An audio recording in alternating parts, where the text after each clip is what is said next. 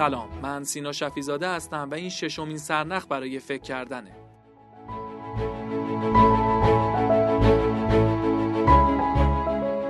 کتاب انسان بینقص اخلاق در عصر مهندسی ژنتیک. نوشته مایکل سندل ترجمه افشین خاکباز.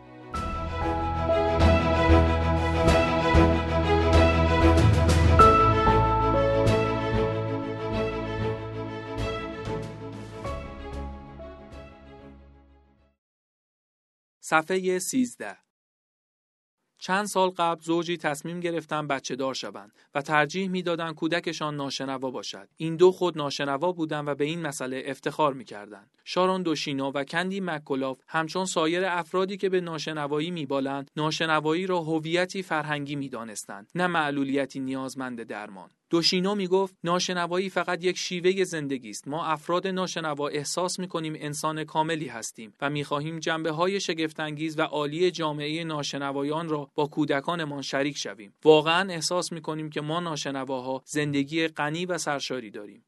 آنها به امید اینکه بتوانند کودک ناشنوایی را باردار شوند به دنبال اهدا کننده اسپرمی میگشتند که تا پنج پشت ناشنوا باشد. و موفق شدند. پسرشان گاوین ناشنوا متولد شد. این والدین جدید از اینکه انتشار داستان آنها در واشنگتن پست محکومیت گسترده ای را به همراه آورد متعجب شدند. بیشتر خشم و عصبانیت مردم از این اتهام بود که این دو عمدن کودک خود را معلول کردند. دوشینو و مکولاف نمیپذیرفتند که ناشنوایی معلولیت است و می‌گفتند که فقط خواستند کودکی مثل خودشان داشته باشند. دوشینو می‌گفت فکر نمی کنم کاری که ما کردیم با کاری که بسیاری از زوجهای عادی موقع بچه دار شدن می‌کنند تفاوت داشته باشد.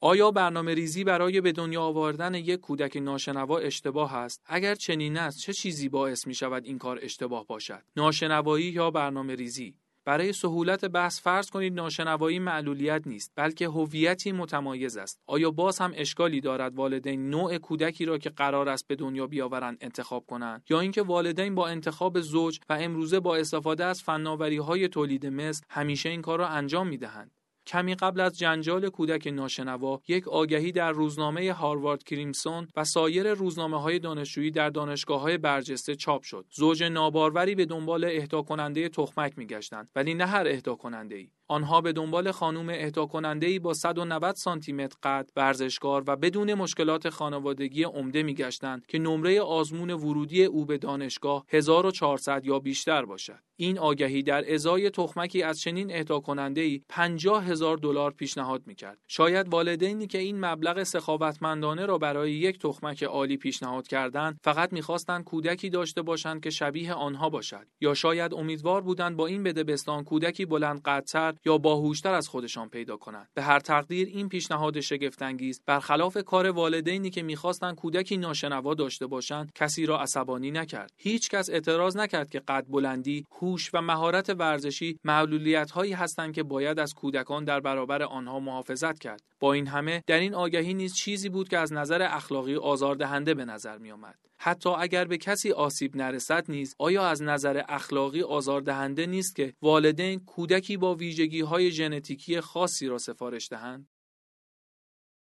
صفحه 21 همه از ژندرمانی برای کاهش ضعف عضلات و وارونه سازی روند تحلیل عضلات که همراه با سالخوردگی پدید می آید استقبال می کنند ولی اگر همین شیوه درمانی را برای تولید ورزشکارانی به کار ببرند که به صورت ژنتیکی تغییر یافتهاند چطور؟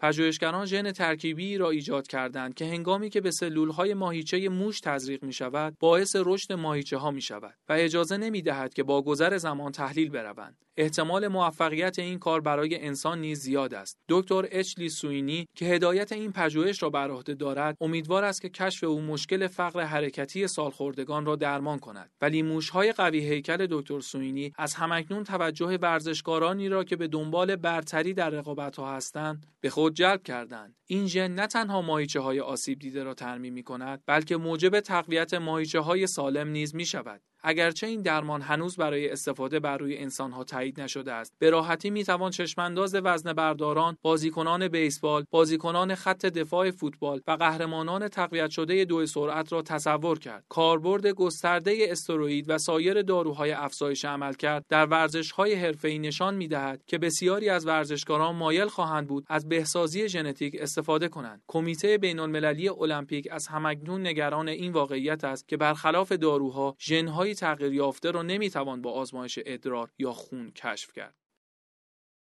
صفحه 27 متخصصان اطفال هنگامی که با والدینی روبرو می‌شوند که می‌خواهند کودکان خود را بلند قدتر کنند با این معمای اخلاقی بهبود دست و پنجه نرم می‌کنند. از دهه 1980 استفاده از هورمون رشد انسان برای کودکانی که به دلیل مشکلات هورمونی بسیار کوتاه قدتر از حد متوسط هستند تایید شده است. ولی این شیوه درمانی قد کودکان سالم را نیز می‌تواند افزایش دهد. برخی از والدین کودکان سالم که از قامت کودکان خود به ویژه پسران راضی نیستند با این استدلال که فرقی نمی کند کوتاهی قد ناشی از نقص هورمونی باشد یا کوتاه قدی والدینش خواستار درمان هورمونی می‌شوند. کوتاهی قد به هر یک از این دو دلیل که باشد پیامدهای اجتماعی یکسانی دارد.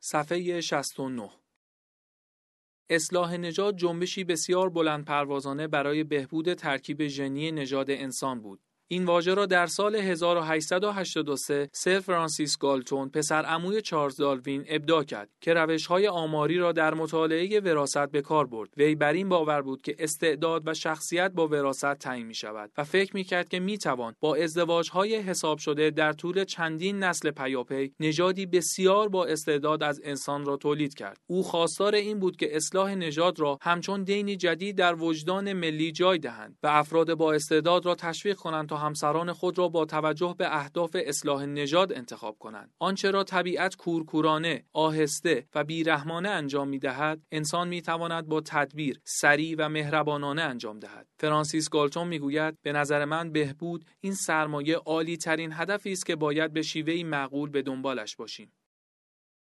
صفحه 72 در آلمان آدولف هیتلر قانون اصلاح نژاد آمریکا را ستود. هیتلر در کتاب خودش با نام نبرد من ایمان خود به اصلاح نژاد را اینگونه اعلام می کند. این خواسته که مانع از تولید مثل افراد معیوبی شویم که افراد معیوبی همچون خود را تولید می کنند خواسته روشنترین خرد است و اگر به صورت نظاممند اجرا شود انسانی ترین اقدام نوع بشر است چنین کاری از درد و رنج میلیون ها نفر جلوگیری می کند و در نتیجه سطح سلامت کلی را افزایش می دهد. در سال 1933 که هیتلر قدرت را به دست گرفت، قانون فراگیر عقیم سازی برای اصلاح نژاد را صادر کرد و تحسین طرفداران آمریکایی اصلاح نژاد را برانگیخت. اخبار اصلاح نژاد که در بندر کلد اسپرینگ منتشر می‌شد، ترجمه کلمه به کلمه این قانون را منتشر کرد و با غرور به شباهت‌های آن با پیشنویس قانون عقیم سازی که جنبش اصلاح نژاد آمریکا پیشنهاد کرده بود اشاره کرد. در کالیفرنیا که احساسات طرفداری از اصلاح نژاد بسیار زیاد بود در سال 1935 مجله لس آنجلس تایمز شرحی خوشبینانه درباره برنامه اصلاح نژاد آلمان ها منتشر کرد. عنوان این مقاله که با حروف درشت چاپ شده بود این بود چرا هیتلر می‌گوید افراد ناشایست را عقیم کنیم؟ شاید این همان جنبه ای از آلمان نوین است که آمریکا همراه با سایر جهان دستاویز چندانی برای انتقاد از آن ندارند.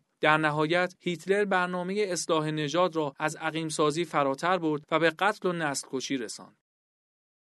صفحه 87 مشکل اصلاح نژاد و مهندسی ژنتیک این است که نمایانگر پیروزی یک سویه اراده بر استعداد، تسلط بر احترام و قالب ریزی بر نظارگری است. ولی می توانیم بپرسیم که چرا باید نگران این پیروزی باشیم؟ چرا ناراحتی و آزردگی از بهبود را به عنوان خرافات کنار نمی‌گذاریم؟ اگر فناوری زیستی حس استعداد ما را از میان ببرد چه خواهد شد؟